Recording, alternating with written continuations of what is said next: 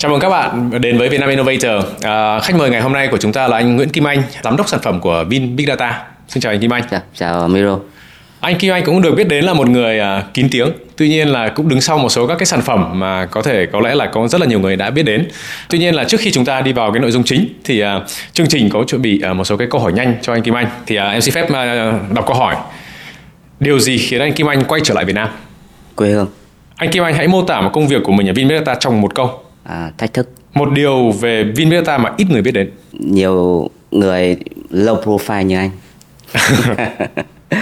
Theo anh Kim Anh ờ, thì ờ, hoạt động tiếp theo nào của con người sẽ được thay thế bằng AI? Tất cả những gì mà con người ờ, phải lặp lặp đi lặp lại và cần một cái gì đó sáng tạo. 10 giờ sáng ngày chủ nhật thì anh Kim Anh ở đâu và làm gì?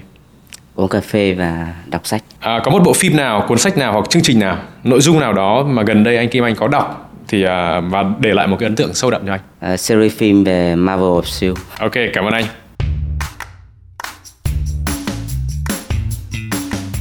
Như mọi người cũng ờ, cũng đã biết là anh Kim Anh cũng là một người đã từ nước ngoài quay trở lại Việt Nam. À, sau khi mà học thì anh cũng đã quyết định là học PhD ở bên Đức. Yes. Thì uh, trước đây thì cũng được biết là mọi người đa số ở Việt Nam thì cái thời đó hay đi học ở Nga rồi Liên Xô cũ rồi là Đông Âu. Tuy nhiên là anh chọn là Đức thì không hiểu lý do tại sao anh lại chọn uh, Cộng hòa Liên bang Đức để để đi học. Tại cái thời của của mình ấy thì cái câu chuyện về Đông Âu hoặc là Liên Xô thì nó không còn nữa. Tại sao chọn Đức thì đơn giản là mình à, hồi đó thì mình à, mình mình à, có một số công trình nghiên cứu khoa học. Mình submit những cái cái tìm học bổng scholarship ở Mỹ rồi châu Âu Anh Đức Pháp. Thì cũng có một số giáo sư nhận. Thì cuối mình chọn giáo sư ở Đức tại vì là là người mà có cái hướng nghiên cứu gần nhất với mình. Ừ. Hồi đó thì anh đấy là mình quyết định vì sao là vì có lẽ là do học bổng. Yes. Tuy nhiên là về mặt lĩnh vực thì là anh là theo đuổi một cái lĩnh vực trước đó rồi hay là vì là mình được học bổng bên Đức mình bắt đầu nghiên cứu và đi đi sâu về cái mảng đó đi làm PhD thì nếu mà cái tìm học bổng chắc chắn mình phải có một cái lĩnh vực nghiên cứu trước đó rồi mình phải có một cái kết quả về mặt là publish paper hoặc một công trình nghiên cứu khoa học rồi uh-huh. thì khi đó mình tìm học bổng thì giáo sư mới mới mới chấp nhận việc là có thể đưa vào team để để làm việc cùng hay không. Ừ. Hồi đó lĩnh vực của anh là gì? Hồi đó mình làm về trí tuệ nhân tạo, xử lý ngôn ngữ tự nhiên như những gì mình làm bây giờ. Sau đó khi ờ, anh học xong thì ờ, anh chuyển sang ờ, Amazon. Mình làm PhD ở Đức uh, 3 năm. Thì trung bình ở Đức nó khá là là khó. Ví dụ ở Đức thì nhanh thì sẽ là 4 năm. Trung bình sẽ là từ 5 đến 6 năm để hoàn thành PhD ở Đức. Thì đối với mình mình làm PhD ở Đức thì trong vòng 3 năm. Thì ở cái năm năm cuối của năm thứ ba thì mình đi intern ở Amazon khoảng 6 tháng 3 tháng. Thì sau khi mình intern xong thì mình về mình bảo vệ luận văn và mình quay lại sau đó mình quay lại Amazon để tiếp tục ừ. cái việc đầu tiên của anh ở Amazon là anh làm việc gì? Ngày đầu tiên của Amazon thì đi ăn trưa với quản lý. Và trong vòng một tuần thì sẽ ngồi viết proposal về cái lĩnh vực mình muốn làm ở Amazon. Hồi đấy mình làm ở Alexa Amazon thì nó nó liên quan đến trợ lý ảo. Uh-huh. mọi người chắc cũng biết nhiều liên quan đến Alexa là một trợ lý ảo rất là nổi tiếng của của Amazon. Thì mình vào đúng cái team của Alexa à, ở Cambridge. Thì à, tất nhiên thì cái những cái những cái tuần đầu tiên đó để mình trải nghiệm cuộc sống mới à, thành phố mới viết những cái kế hoạch nghiên cứu. Ở cái um, uh, trải nghiệm ban đầu tại vì anh học bên Đức nhưng mà công việc đó của anh là bên Anh thì à, vừa là một môi trường mới vừa là một công việc mới vừa là cái việc đầu tiên của mình thì cái cảm giác của mình lúc đó thì làm sao mà mình có thể handle được tất cả những cái thứ rất là nhiều cái thứ yếu tố mới vào thì làm sao mà mình handle được mà mình vừa làm được cái công việc tốt vừa mình vừa tích nghi tốt với cả môi trường nói về cuộc sống thì uh, cuộc sống ở Đức và cuộc sống ở Anh là hoàn toàn khác nhau. Ở Đức thì uh, mọi người sẽ rời cái bàn làm việc tầm khoảng 6 rưỡi 7 giờ khá là muộn. Như ở Anh thì tầm khoảng 4 rưỡi 5 giờ mọi người đã nhắn cho nhau là đi uống bia hoặc là đi ra bờ sông ờ, để enjoy cuộc sống rồi. Thì uh, thời gian đầu thì ờ, uh, setup cuộc sống thì mình cũng khá là là là là bị thay đổi nhiều. Tại vì là mọi người cứ rủ nhau đi uống bia và mình thì thì ok cũng đi. Và và mình cảm thấy rất là thú vị và cuối tuần thì lên London để để enjoy cuộc sống trên đấy. Về mặt công việc thì nó cũng khá là gần với những cái gì mình làm trước đó tiếng là học ở Đức nhưng mà mọi cái công việc thì sẽ rất là thuận lợi tại vì là môi trường Đức là làm việc rất là hardcore giống như ở Mỹ. Nên là sang anh thì mọi thứ nó relaxing hơn thì công việc thì là ừ. không vấn đề nhưng cuộc sống thì là mình phải thay đổi theo chiều hướng là enjoy hơn. Em vẫn tò mò thêm về Amazon Alexa tại vì là có vẻ như anh là đã vào đó và làm những cái thứ mình đã quen thuộc rồi và những cái thứ mình đang nghiên cứu rồi. Tuy nhiên là uh, cái gì mà cái mà anh cảm thấy nó thách thức? Tại vì Amazon Alexa cái hồi đó nó cũng là một cái đang khá là mới ở hồi đó thì ở thị trường Việt Nam không ai biết đến Alexa. Ừ. chỉ có thể là bên Mỹ bên châu Âu họ biết thôi. Còn à, đến bây giờ bắt đầu nó có một cái gọi là nó tham gia vào cái thị trường Việt Nam mình nó nhiều hơn nó có những cái sản phẩm mà mình có thể trải nghiệm được rồi. Ừ. thì uh, cái gì là cái mà anh cảm thấy là challenge hồi đó hoặc cái gì làm anh hứng thú à, đến văn phòng hàng ngày? Thực ra thì là câu chuyện giữa nó là câu chuyện rất là là là uh, đặc trưng giữa việc là giữa giữa việc học và việc việc hành. Có nghĩa là cái quá trình mình ở trường đại học mình làm nghiên cứu thì nó là vấn đề nghiên cứu, nhưng khi mình làm ở Alexa thì nó là vấn đề làm sản phẩm, nó là vấn đề làm thực tế. Thì những cái sự ờ, khoảng cách, cái gap giữa giữa giữa làm nghiên cứu với làm làm sản phẩm nó khá là là khác biệt. Nhưng mà nó là có sự bổ trợ rất là là tốt. Ờ, nếu mình làm ở trường đại học, mình có một cái nghiên cứu tốt, mình có nhiều kiến thức, thì khi sang mình vận dụng kiến thức đó cho những cái lĩnh vực đặc biệt là Alexa là một cái sản phẩm à, cho người dùng cuối. Thì mình à, hoàn toàn có thể bắt đầu một cách dễ dàng. Và mình chỉ học những kỹ năng làm việc liên quan đến team, liên quan đến à, quản trị dự án, liên quan đến phối hợp với những bộ phận khác để đưa ra những cái những cái mạng những cái phần mà ghép vào nhau thành một bức tranh lớn. Thì thì cái công, ở trường đại học thì thường là chúng ta sẽ làm việc khá là độc lập. Một công trình nghiên cứu là chúng ta sẽ phải hoàn thành từ từ A đến Z chỉ bằng một mình mình hoặc là với một vài bạn cộng tác cùng. Ừ. thế nhưng mà khi mà làm việc Alexa chúng ta có một team lên còn khoảng vài trăm người. Thậm chí lên hồi đó thì Alexa ở, ở Cambridge thì cũng khoảng hai nghìn người đấy. Thì thì nó có khoảng hơn chục team để làm liên quan đến Alexa. Thì thì việc mà phối hợp giữa các team với nhau để đi có để đưa vào một thành tạo thành một cái bức tranh mà nó theo đúng kế hoạch ấy nó cần có sự phối hợp và teamwork rất là lớn uh, output của người này là input của người khác. Thế nên là mình sẽ học được những cái việc phối hợp trong đúng cái việc là trong một quá trình làm sản phẩm. Thì cái đó ở trường đại học mình chưa học được. Thì ừ. khi làm Alexa thì cái mà mình sẽ cần phải phấn đấu. Thì tôi nghĩ rằng là với cái việc những bạn trẻ thì đi thực tập tại những công ty những môi trường thực tế đặc biệt là làm sản phẩm nó là một cơ hội tuyệt vời nhất để trưởng thành để biến những cái gì mình học thành những cái gì mình có thể làm. À, thông thường như ví dụ như kiểu là những người mà không không theo cái con đường nghiên cứu thì họ coi những người nghiên cứu là những bạn nớt nerd và hay tập trung vào nghiên cứu một cái gì đó rất nhiều năm, trong ba, bốn năm. Và gần như là một mình mình ở trong một căn phòng và mình à, hình dung là là mọi người sẽ là nghiên cứu một cái gì đó. Nhưng mà từ một cái nghiên cứu đóng gói thành sản phẩm, mang ra thị trường có người mua, nó là một cái quá trình rất là dài. Anh có những cái tips and tricks gì để mình có thể biến từ một cái, những cái thứ gọi là kết quả nghiên cứu? Làm sao mình à, cái quá trình như thế nào để mình có thể biến nó thành một cái sản phẩm mà mang ra thị trường bán được? Thực ra thì cái quan niệm mà nurse đối với người nghiên cứu với à, tôi nghĩ rằng là chắc là bây giờ mình nên thay đổi một tí. Tại vì là uh, nó đã thay đổi chính bản thân mình khi mình sang Đức học được. Tất cả những người mà nghiên cứu đấy thì thường là họ có một cái cái độ chơi nó cả hơn thậm chí hơn mình bây giờ rất nhiều. Ừ. uh, người ta làm rất là tốt người ta chơi rất là nhiều thứ. Mình có một bạn gọi là roommate office mate đúng hơn.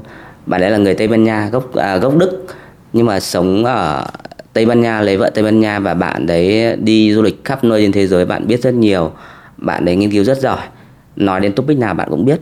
Điều đó có nghĩa rằng là là cái thế hệ bây giờ đặc biệt Gen Z thì câu chuyện giữa nurse và cho những người nghiên cứu học nó không không không còn à, giống như mọi người nghĩ ngày xưa nữa. Và ừ. những người nghiên cứu học bây giờ họ tổng hợp rất nhiều kiến thức về xã hội. Thế còn câu chuyện mà liên quan đến làm sao để biến những cái sản phẩm nghiên cứu học thành sản phẩm ấy thì thì anh nghĩ rằng là à, nó trong quá trình mà mình nghiên cứu ấy thì thường mình sẽ phải chọn những cái topic những cái chủ đề mà nó nó sát với cái cái cuộc sống thực tiễn mình hơn. Sau đó và mình cố gắng để tìm những cái cái pain point mà mình muốn giải. Và cái pain point đấy nó là một cái pain point mà trong một tập số lớn những người mà mà đang chịu cái pain point đấy và mình cố gắng để để giải cái pain point đấy. Thì khi mà mình giải cái bài toán đó thì mình mang ra bên ngoài mình áp dụng vào cuộc sống nó sẽ dễ dàng được chấp nhận hơn là ừ. mình giải những cái vấn đề mà mà cái nhu cầu cái người dùng nó ít. Tất nhiên là không phải là không có cái việc cái pain point nó cần giải nhưng mà vấn đề chúng ta giải xong nhưng mà chúng ta để chuyển hóa người ta chấp nhận cái cái cái bài toán đấy cái sản phẩm đó nó sẽ take time Ừ, ừ. Sau một thời gian thì uh, khi mà vào viên data thì uh, anh cũng đã nhận một cái công việc mà anh cũng đã quá quen và cũng đã quá hiểu rồi. Thì một trong những cái gọi là gần như là bây giờ cái sản phẩm mà công chúng biết đến đến từ cái gọi là bàn tay của anh là uh, VV. Ừ. Thì anh có thể chia sẻ tại sao hồi đó anh lại uh, làm cái VV này cái trợ lý ảo VV này và các cái pain point hồi đó anh xử lý là cái gì câu chuyện tại sao lại VV và tại sao lại trợ lý ảo thì nó nó xuất phát từ những cái gì kinh nghiệm mình có tại tại Amazon làm với Alexa. Alexa hồi đó nó làm cái gì đó rất là amazing, mình làm việc cùng các team người Đức rồi team người Anh và người ta sẽ luôn luôn buổi sáng các bạn đấy mỗi người có một con Alexa và luôn luôn nói ok tell me more about what, gì đấy. Ví dụ người Đức thì họ sẽ nói bằng tiếng Đức người Anh thì nói bằng tiếng Anh nhưng người Việt thì mình sẽ nói tiếng Anh hoặc là tiếng Đức. Thì đấy đấy là một cái phiên vanh đúng không? Đấy là à, phiên vanh à. mình mình không thể nào mà mình người Việt mình thì chưa có một cái trợ lý ảo giống Alexa và chưa thể nói là ok nói cho tôi biết là hôm nay thời tiết như thế nào mà mình sẽ nói với tiếng Anh ừ. đấy là một ừ. cái phiên point mà mình vừa đề cập tới là chúng ta sẽ cần xem là ok 100 triệu người dân Việt Nam thì chưa thể nói chưa có một trợ lý ảo ừ. và chưa thể ra lệnh cho trợ lý ảo bằng tiếng Việt và khi mình vào BV Data thì mình dành khoảng uh, hai tuần đầu tiên để viết một cái proposal một cái đề xuất cho trợ lý ảo À, và hồi đó thì uh, Vingroup thì có các hệ sinh thái có VinFast làm ô tô có các công ty về Vinhome, Vinmec. Thì tất cả những công ty đó thì đều cần dùng những cái trợ lý ảo để hỗ trợ khách hàng hoặc là hỗ trợ cho nhân viên. Thì mình dành 2 tuần để viết cái proposal. Và đến bây giờ thì những cái gì mình viết hồi đó vẫn đang được triển khai sau gần 5 năm mình làm việc ở Vinbeta cũng again là những cái gì uh, giống như việc mình nói vừa rồi những cái gì nó là pain point của tập người lớn một số đông người thì khi mình cố gắng giải quyết nó thì nó sẽ là dễ để mang cái công trình đó đến với người dùng hơn À, hiện tại thì uh, nếu mà đối với cả người dùng thông thường như em chẳng hạn thì em đã có thể đang trải nghiệm được VV ở chỗ nào? Uh, ờ, VV thì uh, hiện tại đang xuất hiện ở trên xe VinFast khoảng uh, khoảng 20.000 xe VinFast có VV. Ngoài ra này VV có thể xuất hiện trên uh, app cư dân của Vinhome, Vinpearl, Vinmec. Đấy là trong hệ sinh thái của Vingroup. Ừ. À, đối với bên ngoài thì uh, VV được triển khai cho các ngân hàng à, và những cái um, công ty uh, lớn về logistics ví dụ như các hãng taxi những cái hãng uh, giao hàng liên quan đến uh, VnPost hoặc là EMS liên quan ừ. đến lĩnh vực logistics. Đấy là hai lĩnh vực mà VV đang đang tập trung để triển khai. Sau khi triển khai cho nhiều đối tượng như vậy thì uh, những cái kết quả nó mang lại thì uh, nó sẽ thể hiện ở những cái chỗ nào? Tiết kiệm thời gian tiết kiệm chi phí hay là uh, tối ưu vận hành? Trợ lý thì chúng ta sẽ sẽ giúp cho cái người mà chủ nhân của trợ lý đấy giảm thiểu thời gian tiện dụng hơn à, ví dụ như là đi ngủ thì không phải à, dậy vào 2 giờ đêm để bật đèn hoặc là tắt đèn hoặc là bật điều hòa thì chúng ta hoàn toàn có thể ngồi nằm trên giường để ra lệnh. Thì nó làm cho cuộc sống tiện nghi hơn. À, đấy là đối với cá nhân. Còn đối với um, những uh, tổ chức của công ty ấy, thì uh, trợ lý ảo có thể hỗ trợ cho cả ba cái mảng chính. Thứ nhất là chăm sóc khách hàng tăng cái trải nghiệm của của của khách hàng của cái business đấy ok tôi hoàn toàn có thể tiếp cận với tất cả các sản phẩm của business đó thông qua trợ lý ảo để để tư vấn để nhận được những câu trả lời để hỏi đáp về sản phẩm. À, mục tiêu cùng là tăng cái trải nghiệm khách hàng lên ừ. khách hàng của business đấy. Cái thứ hai rằng là mình có thể dùng trợ lý ảo để để tư vấn bán hàng có nghĩa là cái lĩnh vực uh, sale marketing ví dụ như là bây giờ chúng ta đã biết là internet thì thì là phát triển rất là rộng rãi hầu như là đến 7 80% dân số Việt Nam là sử dụng internet đúng không?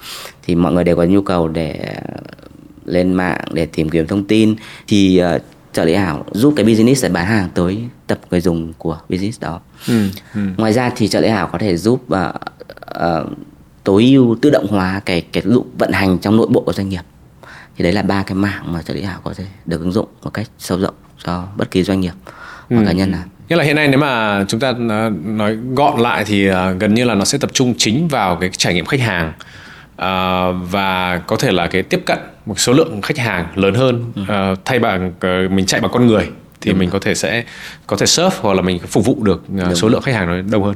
Uh, ví dụ như là VV đang triển khai cho một công ty uh, taxi ở Lâm Đồng Lado thì uh, hình dung rằng là trong thời điểm cao điểm thì Lado có khoảng uh, từ 10 đến 20 cái bạn tổng đài viên để trực để nghe cái cuộc gọi ừ, từ khách ừ. hàng để đặt xe thì trợ lý ảo hoàn toàn có thể thay thế đến 80% số tổng đài viên đấy tại thời điểm cao điểm hoặc trong hầu hết thời gian người dùng có thể gọi đến gặp trợ lý ảo đặt xe à, và VV được nhận được cái feedback từ từ chính uh, tổng giám đốc của Lado về việc là uh, độ chính xác của VV có thể cải thiện uh, có thể giúp uh, người dùng đặt xe độ với độ chính xác trên trên 85% ừ. và nó tiết kiệm đến uh, gần 40% cái cái cái cái cost để để duy trì cái cái cái cái cái dịch vụ uh, ừ. call center đó. Ừ, ừ. Uh, nói một cách đơn giản hơn thì là nếu mà một cái công ty nào đó mà cần phải phải phải gọi điện ra hoặc cần phải tư vấn cho khách hàng với một cái khối lượng khách hàng tầm khoảng 50.000 khách hàng trong vòng 2 giờ thôi thì rõ ràng là với người thì mình không thể gọi ra được cho 50.000 khách hàng trong vòng 2 giờ được đúng không? Ừ. Mình có một cái campaign gì đó thì với với với trợ lý ảo BV thì hoàn toàn có thể gọi cho 50.000 khách hàng trong vòng 2 giờ để truyền đạt thông tin để tư vấn để cung cấp một cái sản phẩm gì đó thông tin sản phẩm gì đó ừ. thì ừ. chỉ đấy là những cái mà mà nó giúp cho doanh nghiệp tối ưu về vận hành chi phí rất là lớn ừ. và nó nó giúp đẩy mạnh cái cái thông tin đến người dùng một cách nhanh chóng tự động À, VV thực ra là bây giờ mình để hiểu hơn một tí nghĩa là mình hiểu cái ứng dụng của VV là gì rồi. Uh-huh. À, tuy nhiên là VV là dựa trên một cái là uh, large language model. Yeah. Thì anh có thể giải thích cho một người không phải là người làm công nghệ, ví dụ như kiểu em học luật chẳng hạn thì uh, anh có thể giải thích cho em như thế nào một cách đơn giản nhất. Large language model nó là cái gì? Thực ra thì uh, large language model đó là một thuật ngữ khá là chuyên ngành thế nhưng mà chúng ta có thể hiểu một cách nôm na mọi người đều có thể hiểu được là có một cái mô hình gì đó mà nó uh, nó đọc tất cả những cái cái sách báo tài liệu từ trên internet từ từ online đến offline từ mọi thứ mà chúng ta viết ra chúng ta nói vào mà được lưu ở dưới dạng số hoặc là sách báo. Ừ. chúng ta đưa tất cả các thông tin đấy vào một cái mô hình. Mô hình ở đây có mọi người phải nôm na nó là một cái uh, cái máy nào đi chẳng hạn. Mọi thứ chúng ta đưa tất cả thông tin đấy vào và nó nhớ tất cả thông tin đó và chúng ta hỏi cái gì nó cũng có thể trả lời được những thông tin nào đã nhớ. Và nó có thể khả năng để tổng hợp những thông tin mới dựa thông tin nó học. Giống như là ngày xưa mình à, đọc truyện Doraemon ấy nó có cái bánh mì mà đi thi mà Nobita sẽ lấy cái bánh mì ra xong ấn vào quyển sách. Ăn bánh mì đấy là đi thi là nhớ hết. À. thì đây là last language model nó tương tự như vậy là có một cái con robot nó có rất nhiều bánh mì và nó nó ăn bánh mì đó dựa vào cái bánh mì đó ghi nhớ tất cả các thông tin mà nó trên trên những cái gì trí thức của chúng ta có và chúng ta hỏi cái gì thì nó sẽ sẽ tổng hợp cái thông tin mà nó đã được ghi nhớ đó để trả lời chúng ta. Tuy nhiên như anh bảo là bánh mì như vậy thì có thể là mình đang sử dụng nhiều bánh mì nhưng mà sau đấy mình ăn nhiều bánh mì vào thì nó lại tổng hợp và nó tự học. Đúng rồi. Làm sao mình đảm bảo được cái việc mà khi nó tự học nó ra một cái kết quả mà kết quả đấy nó không ảnh hưởng chẳng hạn thì làm sao chúng ta có thể prevent được cái việc đó? Cái việc tự học này giống như con người giống như một bạn à, một một đứa trẻ chẳng hạn thì quá trình Ờ, đứa trẻ nào đó học nó cũng từ nhỏ nó học từ những ngôn ngữ chúng ta dạy là abc rồi nói, đúng không? Học dần dần đến khi học đại học, tiến sĩ chẳng hạn thì ờ, thì cái quá trình học đó nó giống như cái mô hình ngôn ngữ lớn large language model nó học. Nó cũng là một cái hệ thần kinh giống như não bộ chúng ta thôi. Tất cả thông tin vào nó cũng sẽ truyền thông tin giữa các neuron thần kinh. Nó liên quan đến sinh mà chúng ta sinh học ngày xưa chúng ta học đấy ừ, ừ. thì ừ. nó cũng là một cái mạng giống như là như là não bộ chúng ta. Thì đấy chính là quá trình tự học. Chúng ta tự học như nào thì là cái mô hình ngôn ngữ đó lớn đó nó cũng tự học dạng như thế. Và câu chuyện rằng là khi mà ví dụ như là Miro học luật thì Miro sẽ có chuyên môn về luật những cái gì mà câu trả lời của Miro liên quan đến luật là likely là là đúng là chính xác người là người dùng à, người người hỏi có thể tin về những câu trả lời của Miro nhưng mà ví dụ như là người ai đó hỏi Miro về công nghệ trí tuệ nhân tạo chẳng hạn ừ. thì Miro hoàn toàn có thể bịa ra một cái gì đó mà cũng chém gió mà mà người ta người ta nếu mà không biết về công nghệ người ta đâu đó cũng có thể gật gù ừ. thì cái last language model này nó cũng cũng dạng như thế nếu mà mình cung cấp cho nó một cái uh, tri thức ngành tri thức lĩnh vực nào đó mà mà nó biết nó đã được học thì nó có thể trả lời likely là là chính xác nhưng mà nếu mà người ta hỏi cái gì mà nó nó chưa có thông tin nó chưa được học thì nó cũng sẽ bịa ra một cái gì đó giống như là Miro bịa ra một cái câu trả lời cho một lĩnh vực khác mà không phải chuyên môn của ừ. Miro ừ. thì câu chuyện là mình làm sao mình ngăn ngăn cản chuyện đấy thì nó là một cái topic khá là là là challenge hiện nay cho cho các nhà khoa học thuật ngữ của nó là hallu hallucination uh-huh. ảo giác có nghĩa là nó không biết thì nó sẽ nó sẽ tổng hợp và đưa ra một cái gì đó mình đọc mình đọc thì thấy nó rất là là relevant rất là gật gù. Nhưng mà những cái thông tin in detail trong đấy thì thường là nó nó bịa ra một trăm phần trăm. Ừ. thì câu chuyện làm sao để ngăn cản nó thì nó đến từ việc là chúng ta sẽ phải huấn luyện nó từ những cái thông tin nó uh, nó được clean và có chủ đích. Cái thứ hai là chúng ta sẽ cần phải phải phải uh, có một cái bộ gọi là có nghĩa là bây giờ chúng ta cần narrow down cái scope nó xuống. Có nghĩa là ok ông này là mô hình ngôn ngữ này nó chuyên về luật. Ngôn ngữ kia nó chuyên về trí tuệ nhân tạo mô hình ngôn ngữ khác nó chuyên về kinh tế chẳng hạn. Thì ông khi nào mà chúng ta hỏi liên quan đến luật thì nó sẽ cung cấp cái tri thức liên quan đến luật để trả lời. Có nghĩa là mình mình hạn chế cái việc là nó bịa ừ, ra ừ. bằng cách là cung cấp đúng cái cái tri thức cho nó nó cần phải trả lời.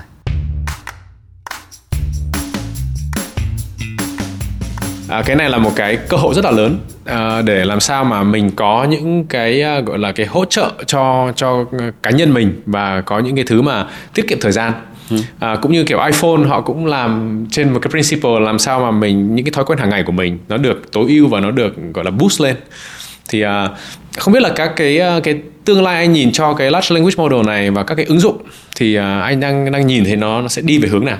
Theo mình thì uh, câu chuyện last language model này nó thứ nhất là nó người ta cảm giác rất là wow về việc là ok, hỏi cái gì nó cũng thể trả lời được. Khi nào tôi cần một cái gì đó mà tôi bí một cái ý tưởng, ví dụ ok, mai ông sếp tự nhiên ông bảo mình là viết cho anh một cái à, bài liên quan đến à, chiến lược về về bán hàng à, làm sao để bán được nhiều cái sản phẩm về media chẳng hạn. Thì rõ ràng là sẽ cần khoảng một tuần hoặc 5 ngày gì đó để ngồi đọc cái này, đọc cái kia. Thế nhưng mà mình có thể dùng trợ lý ảo uh, last language model để để nó đưa ra cho mình một cái kế hoạch. Thì ở đây có nghĩa rằng là đâu đó thì uh, khi là chúng ta cần một cái file gì đó mà chúng ta chưa nói đúng hay sai uh, thì chúng ta có language model như là một người trợ giúp chúng ta một cách uh, sơ khai để chúng ta có một cái lên ý tưởng là ok nó nên được triển khai như thế này và nó cung cấp một cái tiền đề để chúng ta bắt đầu phát triển tiếp. Hầu như những cái gì mà tôi cần lên kế hoạch hoặc là tôi cần một cái gì đó mà mà tôi chưa từng làm bao giờ thì tôi cứ thử cái ông chat GPT cho nó đưa cho tôi một cái một cái bản sơ khai một kế hoạch một cái nội dung gì đó. Sau đó tôi bắt đầu xem là nó triển khai như thế nào và mình hoàn toàn có thể dựa trên đó để để phát triển tiếp. Cái thứ hai rằng là language model này thì uh, tiến tới thì nó sẽ giúp con người rảnh tay hơn rất nhiều. À, nó như một người trợ lý của chúng ta. À, và hoàn toàn có thể dùng người trợ lý này để để làm cho cuộc sống nó tiện nghi hơn. Ví dụ như là uh, lập lịch tra cứu thông tin hỏi đáp uh, hẹn hò tâm sự hoặc là liên quan đến công việc. Ví dụ như là công việc chẳng hạn như chúng ta hoàn toàn có thể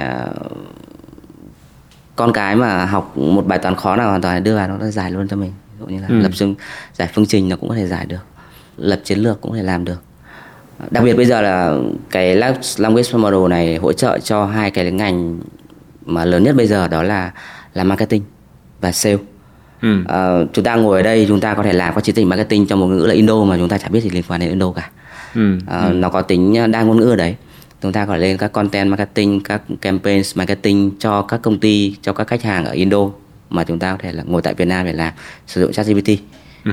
Ừ. À, hoặc chúng ta có thể À, thiết kế quần áo thiết kế trang phục nếu, nếu mà chúng ta là một designer ta có có cái business và fashion chẳng hạn thì chúng ta có thể trong vòng một phút chúng ta là thiết kế ra đồng khoảng hàng trăm mẫu quần áo khác nhau sử dụng ừ.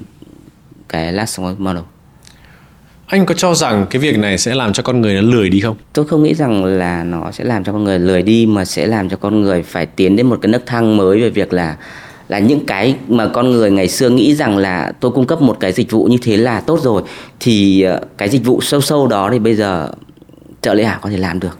Ừ. và nó sẽ boost con người phải cung cấp một cái dịch vụ tốt hơn một cái mà trợ lý ảo có thể ví dụ là last language model về là cung cấp.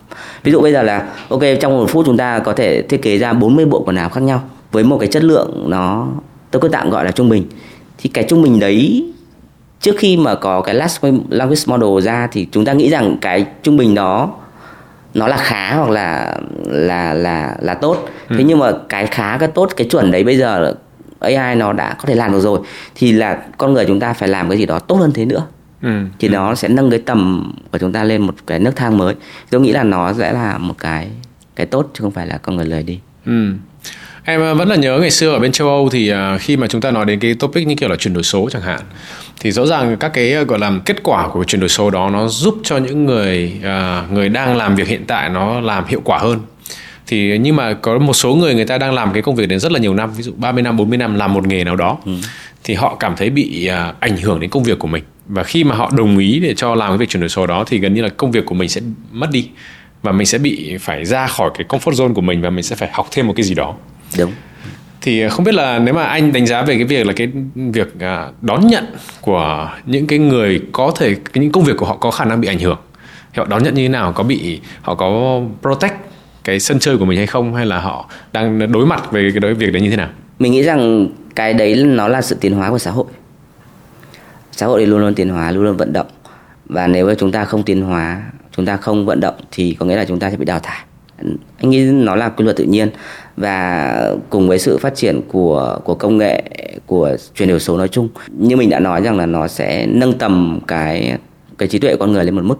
Đòi hỏi chúng ta sẽ phải biến chuyển là chúng ta phải thay đổi, phải cải thiện bản thân. Và cái cái, những ai mà không chấp nhận cuộc chơi thì sẽ sẽ bị đào thải thôi. Ừ còn tôi nghĩ rằng là cái việc mà số cái số mà cố gắng để protect cái cái comfort zone đấy thì nó nó nhỏ thôi.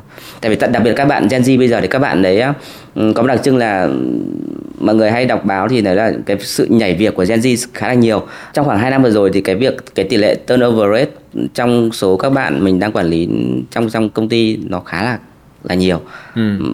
Mình thì là gen gen X gen Y thì cũng chưa không quen với cái việc mà cái sự nhảy việc của Gen Z lắm À, thế nhưng mà suy nghĩ cho cùng thì là Gen Z bây giờ mọi người open hơn với cơ hội có nhiều cơ hội hơn họ open với cuộc sống hơn straightforward hơn mọi thứ.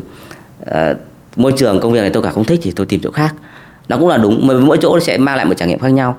Đặc biệt là các bạn Gen Z thì các bạn nên thực. Mình cũng khuyến khích cái việc là ok nó không tốt chúng ta cảm giác là nó không phù hợp chúng ta nên thực. Và đừng đừng lãng phí thời gian vào việc mà chúng ta không thích. Ừ. tất nhiên là cái việc mà cái khoảng cách giữa thích không thích thì nó nó nó khá là là khó để xác định. Nhưng mà at least là là cái việc mà nhảy việc cũng được dễ dàng đón nhận hơn trong cái thời buổi này. Hôm qua thì em vừa có một cái sự kiện uh, trao đổi với các bạn một số các bạn chân di thì uh, thời gian này vừa đang để ý là các bạn hay có một cái xu hướng là đang làm một cái công việc mà các bạn vừa học ra chẳng hạn như là làm marketing. Thì đang làm marketing xong rồi à, bây giờ hỏi xem là bạn các bạn đang à, tiếp theo các bạn sẽ làm gì? Thì lại đa số các bạn thích trải nghiệm nó nhiều lĩnh vực khác nhau chứ không phải là nhiều công ty khác nhau cùng một lĩnh vực ừ. đấy thì à, đấy, đấy là một cái gọi là cái à, đóng góp thêm cái phần của anh là mọi người cái việc rất là open cho cái việc thay đổi và open cho những cái việc là trải nghiệm mới yeah. khi mà chúng ta đã có những trợ lý ảo như anh à, đang nói à, nó có thêm một cái việc nữa là hiện nay như kiểu bố mẹ à, mình cũng hay nói mình hoặc là các cháu là thời gian trên điện thoại nó quá nhiều xong rồi là phải ra ngoài rồi thế này thế kia. Vẫn nhớ ngày xưa chẳng hạn như em ở bên châu âu là không có điện thoại di động. Ừ. các thứ mà mình vẫn phải đi ra ngoài mình phải có những hoạt động mà trước đây mình có và bây giờ mình mất đi vì mình thay bằng cái điện thoại. Đúng rồi thì nếu mà có cái trợ lý ảo có một cái gọi là uh, assistant của mình như vậy thì mình lại càng phải dùng cái thời gian của mình trên cái điện thoại trên một cái thiết bị nào đó. Thì liệu rằng mọi người sẽ phản đối cái việc này hay không? Tại vì là đây là rõ ràng nó sẽ là mình sẽ thay vì mình nói chuyện với người thì bây giờ mình sẽ nói chuyện với cả máy. Theo anh đánh giá thì nó sẽ đi theo cái xu hướng nào? Ví dụ ở, ở cấp độ như bố mẹ anh em mình thì nó sẽ ra sao? Các bạn trẻ bây giờ dành thời gian vào vào vào máy tính hay điện thoại nhiều cái đấy mình đồng ý. Tại vì bản thân mình có ba bạn trẻ cơ. Ừ. thì mình khá là là nghiêm khắc trong việc là các bạn sẽ không được xem tivi uh, ý là một ngày các bạn chỉ được khoảng hai ba mươi phút xem tivi thôi. Điện thoại thì uh, thì bạn đầu nhà mình năm nay vào uh, lớp 6 thì bạn mới được tại vì bạn mới được mình cho một cái điện thoại. Và cái điện thoại đấy chỉ được giới hạn sử dụng trong vòng một tiếng một ngày và nó uh-huh. sau một tiếng thì nó sẽ không làm được gì nữa. Chỉ đúng Miro nói đúng là là các bạn nên dành thời gian bên ngoài hơn để trải nghiệm hơn là việc là trên trên trên internet trên điện thoại và tv cái đấy luôn luôn đúng và mình nghĩ rằng là mọi người cũng cũng nên đồng tình với việc đó. Còn cái việc mà trợ lý ảo nó ảnh hưởng trợ lý ảo như nào thì mình nói rằng trợ lý ảo nó là một trợ lý để để hỗ trợ cho cuộc sống tự nhiên hơn chứ không phải là một trợ lý để giúp cho mình dành nhiều thời gian hơn trên điện thoại và tv ừ. à, khi nào mình cần nó để hỗ trợ mình tiện lợi hơn thì mình nghĩ đến việc sử dụng nó và cái việc sử dụng trợ lý ảo này nó không thích tham của của mình giống như việc chúng ta cầm lướt Facebook hoặc là mạng xã hội hoặc là xem TV mà chúng ta có nhu cầu chúng ta yêu cầu chúng ta order và hết thì ta thôi ví dụ như kiểu bên Nhật trước em sang đấy một lần thì à, bên Nhật đang có một cái xu hướng là các bạn trẻ hiện nay đang gọi là đang close mình trong một cái cái kiểu là cái khu vực ừ. an toàn và ờ, họ rất là có một cái xu hướng là họ sẽ không đi giao tiếp bên ngoài họ sẽ giảm cái socializing ra ngoài họ sẽ có những cái bạn bè ảo thậm chí là họ có uh, kết hôn ảo ừ. với cả những người gọi là cái cá nhân ảo ở trên dạ. trên mạng nào đó à, đó là một cái việc mà ví dụ bây giờ có thêm cả cái phần assistant personal assistant kiểu như này hoặc là cái large language model như này nghĩa là ngoài cái việc là hình ảnh thêm cả phần uh, hiểu biết thông tin và thêm cả giọng nói nữa uh-huh. thì không biết nó sẽ dẫn dẫn đến đâu That's a good question. Mình nghĩ rằng nó cũng là một thứ mà mọi người sẽ sẽ phải đối mặt với cái sự phát triển công nghệ hiện tại thì à, mình hoàn toàn có thể mô phỏng một cái con robot với cái khuôn mặt với giọng nói với cái à, persona có nghĩa là những cái cá nhân những cái thói quen cá nhân tất cả cái đặc trưng cá nhân của mình vào trong cái con trợ lý ảo đấy. Mình hình dung là mình xây dựng một con robot với một cái hình dáng với khuôn mặt y xì như mình hoặc là một cái bạn nào robot nào đó mà mình tưởng tượng mình nghĩ rằng là nó phù hợp. Ví dụ là tôi là con trai thì tôi sẽ xây dựng một cái bạn robot với một à, cái khuôn mặt mà mình mình mình mình thích cái khuôn mặt đấy. Có thể khuôn mặt đấy không không tồn tại nó có công nghệ liên quan đến uh, sinh ra một cái ảnh mà nó không không giống một bất kể một cái con người nào trên trái đất này có như không tồn tại. À, và mình toàn hoàn toàn có thể uh, tổng hợp một cái giọng nói của ai đó mình thích đưa vào cái bạn robot đấy. Sau đó mình dùng một cái mô hình ngôn ngữ lớn để để học những cái cá nhân hóa ví dụ đối với một người nào mình thích và mình tương tác với bạn đó như một con người. Ừ. thì uh, về tương lai mình nghĩ rằng nó nó là một cái có thể xảy ra thật trong thời gian trong tương lai gần thực ra cái đấy nó đang rất là gần. À, cũng có một số các à, bạn của em là họ đã làm gọi là virtual KOL yes. và họ đã tạo ra những cái khuôn mặt những cái persona mà không không có trên trái đất này. Ừ. và nó có tên nó có account. Họ hiện tại đang là KOL influencer trên Instagram, TikTok. Bây giờ đang không phân biệt được là mình tương tác với cả người thật hay là tương tác với cả người ảo. Mà hơn nữa như kiểu là nếu mà những cái công nghệ như anh đang làm nó sẽ à, càng ngày càng thông minh mà thậm chí nó còn thông minh hơn cả người bình thường tại vì nó có cái trình độ nó học nhanh học liên tục. Đi uh, xa hơn một tí thì à, uh, Vinata, Vidata cũng đã có một số các cái công bố vừa rồi là cũng đang à, work on một cái như kiểu là ChatGPT. À, thì không biết là à, cũng là thông tin là đến cuối năm nay sẽ ra thị trường. Thì à, anh có thể chia sẻ thêm là cái đó sẽ là cái gì và sẽ chúng ta có thể hình dung nó sẽ như thế nào để à, có thể mọi người và à, khán giả có thể chuẩn bị đón nhận cái sản phẩm của bên mình thực ra tên của nó là VIGPT nó không phải ChatGPT. À. nó cũng khá là là tương tự như uh, ChatGPT của OpenAI mà chúng ta rất nhiều bạn uh, đang thử bây giờ đang trải nghiệm nó bây giờ. Thì um, nó cũng xuất phát từ cái cái pain point mà như mình đã đề cập ở buổi đầu buổi nói chuyện này uh, chúng ta có dân số khoảng hơn 100 triệu người. Chúng ta có khoảng uh, khoảng 77 phần trăm 77 triệu người sử dụng internet và theo một số thống kê gần đây thì chúng ta có khoảng à, đâu đó khoảng hơn một phần trăm dân số mà có thể nói thông thạo tiếng Anh. Hơn một phần trăm? Đúng rồi tỷ lệ ừ. nói thông thạo nhé ừ. nói tỷ lệ khá là khá thấp. À, mà trong khi đó thì là chat GPT thì lại tất nhiên chúng ta có thể nói tiếng Việt với họ nhưng nó lại không sâu. Thông tin nó cung cấp ra thì nó không thể nào up to date nó không thể nào mang tính đặc trưng cá nhân hóa của người Việt được thì đấy đấy chính là cái cái pain point mà tại sao Vbeta mong muốn xây dựng một cái last language model cho người Việt. Ừ. Cái mục tiêu ờ, cuối cùng để đó là cung cấp những cái cái giá trị văn hóa lịch sử uh, đặc trưng của người Việt. Uh, ví dụ như là uh, chúng ta hỏi ChatGPT về luật pháp chẳng hạn ở Việt Nam chẳng hạn thì rõ ràng là bạn ấy cũng đưa ra những cái điều luật ví dụ ok bây giờ tôi vượt đèn đỏ thì uh, thì sẽ bị xử phạt như nào thì bạn cũng đưa ra vượt đèn đỏ thì có thể là bị xử phạt 100 nghìn hoặc 200 nghìn. Nhưng mà cái thông tin đấy mình đọc nó rất là có vẻ là đúng nhưng mà thực tế nó không phải đúng. Ừ. à, tại vì nó không đặc trưng không chuyên là tiếng Việt. Thế nhưng mà đối với trợ lý ảo Last Language Model của Viveta sẽ ra mắt trong thời gian tới thì nó sẽ mang lại một cái thông tin nó đúng chính xác hơn. À, đấy là cái thứ nhất. Cái thứ hai là nó phù hợp với văn hóa đặc trưng người Việt vùng miền của người Việt hơn. Ví dụ như là rất nhiều các thông tin về văn học văn hóa đặc trưng trưng du lịch à, nghệ thuật của các vùng miền ở Việt Nam.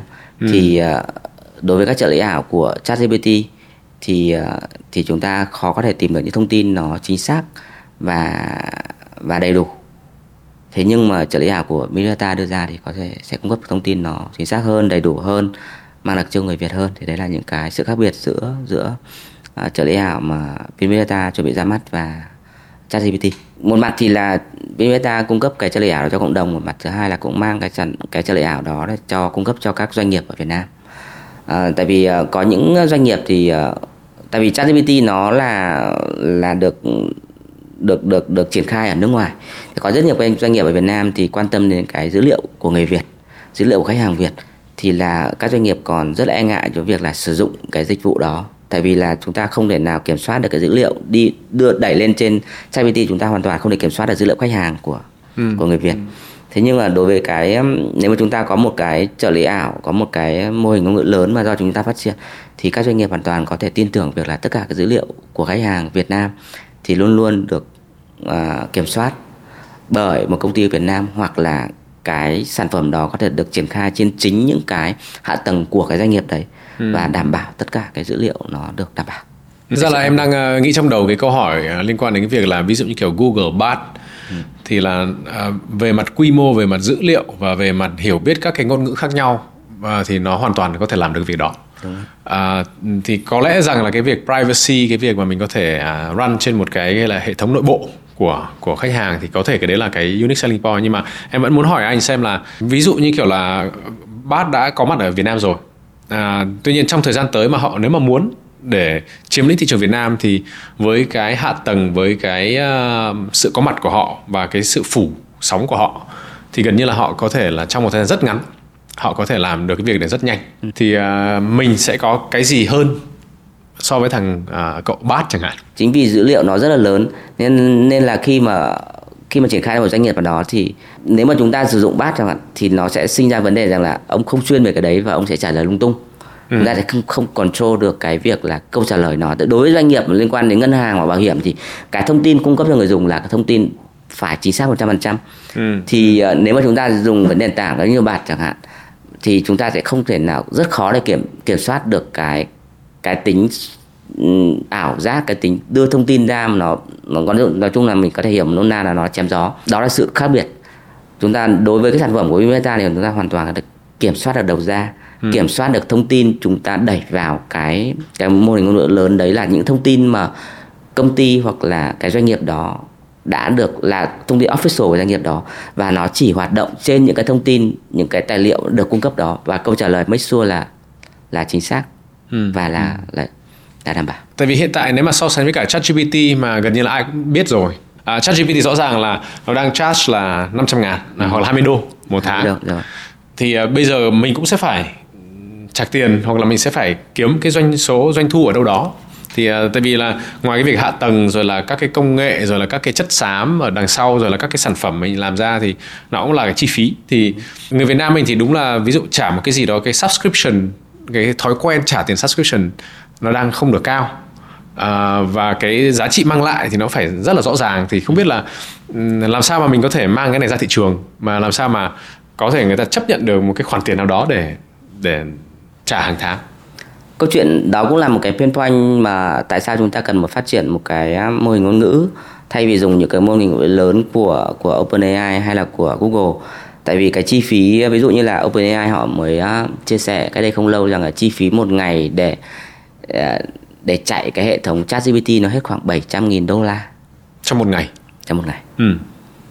cái điều đó là không là là impossible cho bất kể một công ty nào ở Việt Nam ừ. Ừ. thì nó sinh ra một cái ờ, cái vấn đề ở đây rằng chúng ta phải giải quyết đó là làm sao để triển khai được cái những cái mô hình ngôn ngữ lớn đó với một cái chi phí uh, vừa phải nghĩa là ok thay vì 700 nghìn thì chúng ta chỉ mất được khoảng uh, 7 triệu một ngày thôi 7 triệu Việt Nam ừ. đồng và khi mà chúng ta có thể giải quyết được bài toán đó có nghĩa là thay vì chúng ta uh, người dùng phải có một cái subscription là là 500 nghìn một tháng thì nó chỉ mất được khoảng là là 50 nghìn một tháng thôi Ừ. thì với tôi nghĩ rằng là uh, cái việc người dùng cuối họ quan tâm đến cái chi phí đó là một trong những yếu tố quyết định việc uh, quan tâm chi phí thì nếu mà một cái chi phí uh, rẻ uh, có khả năng để chi trả thì cái câu chuyện rằng là là approach được những tập khách hàng đó không không phải là khó. Đấy là một trong chiến ừ. lược mà Vinmesa đang đi. Có nghĩa là chúng ta sẽ không thể nào uh, duy trì một cái một cái mô hình ngôn lớn với một cái chi phí quá lớn mà nó phải là chi phí uh, có thể chi trả được. À, đúng là ví dụ em lấy cái trường hợp của cá nhân là mình có thể chấp nhận trả bao nhiêu tiền trong một tháng à, ví dụ như kiểu bỏ ra 500 nghìn một tháng để dùng chat GPT thì em đang suy nghĩ bảo là mình vẫn dùng thử để mình biết mình hiểu và mình biết cách sử dụng cái con chat đấy. Tuy nhiên bảo bây giờ có một công ty Việt Nam họ cũng có một cái đấy thì có thể là mình sẽ dùng thử ví dụ hai ba tháng. À, sau đấy thì à, hai ba tháng mỗi tháng mình mất khoảng trăm nghìn chẳng hạn thì mình vẫn sẽ bỏ ra trăm nghìn đó tại vì cũng là ok mình sẽ hy sinh một tháng một bát phở mình sẽ không ăn mà mình sẽ ăn uh, mì gói ở nhà. Đấy thì chấp nhận nhưng mà để mình chấp nhận lâu dài ví dụ cả một năm rồi tháng nào mình sẽ phải ăn 12 gói mì tôm ừ. thay vì bát phở ngon. Ừ. đấy thì liệu có chấp nhận hay không? Thì hiện nay vẫn là đang dấu hỏi là chưa biết. Đấy thì cái mức mà người ta chịu bỏ ra chịu hy sinh một cái gì đó họ vẫn phải hy sinh một cái gì đó để để thay thay thế bằng cái này. Anh nghĩ rằng là cái câu chuyện rằng mình mang lại cho người ta cái cái giá trị gì? À, ví dụ như là cái tập khách hàng của của Vimeta đa phần là các doanh nghiệp mô hình mô hình kinh doanh của Vimeta là B2B hoặc là B2B2C có nghĩa rằng là cung cấp một cái dịch vụ trợ lý ảo hoặc là các sản phẩm khác cho một cái doanh nghiệp à, có thể là là medium size trở lên. Thì câu chuyện rằng là một cái medium size thì họ khi mà sử dụng một công nghệ mới thì cái mục tiêu cuối cùng là là tăng trải nghiệm khách hàng của cái doanh nghiệp đấy. Ừ. hoặc là phục vụ tăng cái cái cái cái cái, cái um, doanh số cho thông qua marketing và kinh doanh thì rõ ràng là đơn giản là mình mang lại cho họ cái giá trị gì thì họ sẽ willing để pay cho mình Ừ, ừ. Thế còn đối với người dùng cuối thì uh, hiện tại thì um, Vimeta chưa chưa tập trung đến người dùng cuối mà sẽ thông qua mô hình B2B hoặc B2C, ừ. B2B ừ. 2C thì uh, câu chuyện rằng là những người dùng cuối, những người consumer đấy sẽ sẽ sẽ trải nghiệm những cái dịch vụ của những cái công ty mà mà họ đang sử dụng cái dịch vụ đấy ừ. và ừ. Uh, họ không trả không trả tiền trực tiếp nhưng mà những cái sự hài lòng của cái người dùng cuối đấy sẽ sẽ quyết định việc là là Vimeta có có ừ, thể ừ. Uh, thu được uh, lợi nhuận hay không Trước khi chúng ta kết thúc cái uh, cuộc nói chuyện này thì um, đối với khán giả chẳng hạn thì hôm nay anh em mình trao đổi rất là nhiều các cái chủ đề nó khác nhau. Uh, đồng thời nó cũng uh, cũng khá là đi sâu về công nghệ về mặt ứng dụng. Thì nếu mà anh có ba cái take away cho uh, những khán giả của Vietnam Innovator ừ. thì uh, sẽ là ba cái take away gì? Đối với khán giả của của của Vietcetera thì mình nghĩ rằng đa phần là các khán giả trẻ. Thì uh, mình nghĩ rằng là đối với khán giả trẻ thì mình sẽ có ba từ. Ba cụm từ thứ nhất là trải nghiệm thứ hai là cố gắng để để vượt qua giới hạn bản thân và cái thứ ba đó là cố gắng ờ, tận hưởng cuộc sống đấy là ba thứ mà mình nghĩ rằng cho giới trẻ. Tại vì uh, tận hưởng cuộc sống nó giúp mình balance giữa công việc và cuộc sống. Trải nghiệm của khi mình còn trẻ cố gắng trải nghiệm nhiều để có nhiều kinh nghiệm. Dẫn đến việc là chúng ta vui lên những việc là đổi uh, lĩnh vực chuyên môn này đang làm marketing có thể sang à, làm liên quan đến uh, đến đến công nghệ có thể làm liên quan đến giáo dục. Tại vì chúng ta còn trẻ chúng ta có khả năng để học hỏi. À, và thách thức chúng ta muốn vượt qua giới hạn bản thân nếu chúng ta muốn đạt được một cái tầm cao mới chúng ta chúng ta phải chấp nhận thách thức. Ừ, thì đấy ừ. là ba ba cụm từ rất đơn giản nhưng mà rất là sâu. À, cảm ơn anh Kim Anh đã dành thời gian bay từ Hà Nội vào Sài Gòn để uh, chia sẻ cùng các bạn và chia sẻ cùng với cả Vietcetera. Rất là mong sẽ được uh, nghe anh uh, chia sẻ thêm trong cuối năm có thể hoặc đầu năm sau về những cái kết quả của những cái việc của mình đang làm chúc cho anh uh, Kim Anh với team của mình sẽ thành công trong cái hành trình này vâng, Cảm ơn Biro. Chúc uh, team và Vietcetera có nhiều những speaker mà có nhiều lĩnh vực khác nhau mà mang lại những cái trải nghiệm và những cái, cái câu chuyện thú vị cho khán giả của Vietcetera. Yeah. Cảm ơn anh. Cảm ơn. Hãy xem bản ghi hình podcast trên YouTube và Facebook của Vietcetera. Đừng quên theo dõi các kênh của Vietcetera để không bỏ lỡ những buổi podcast thú vị với những nhà đổi mới.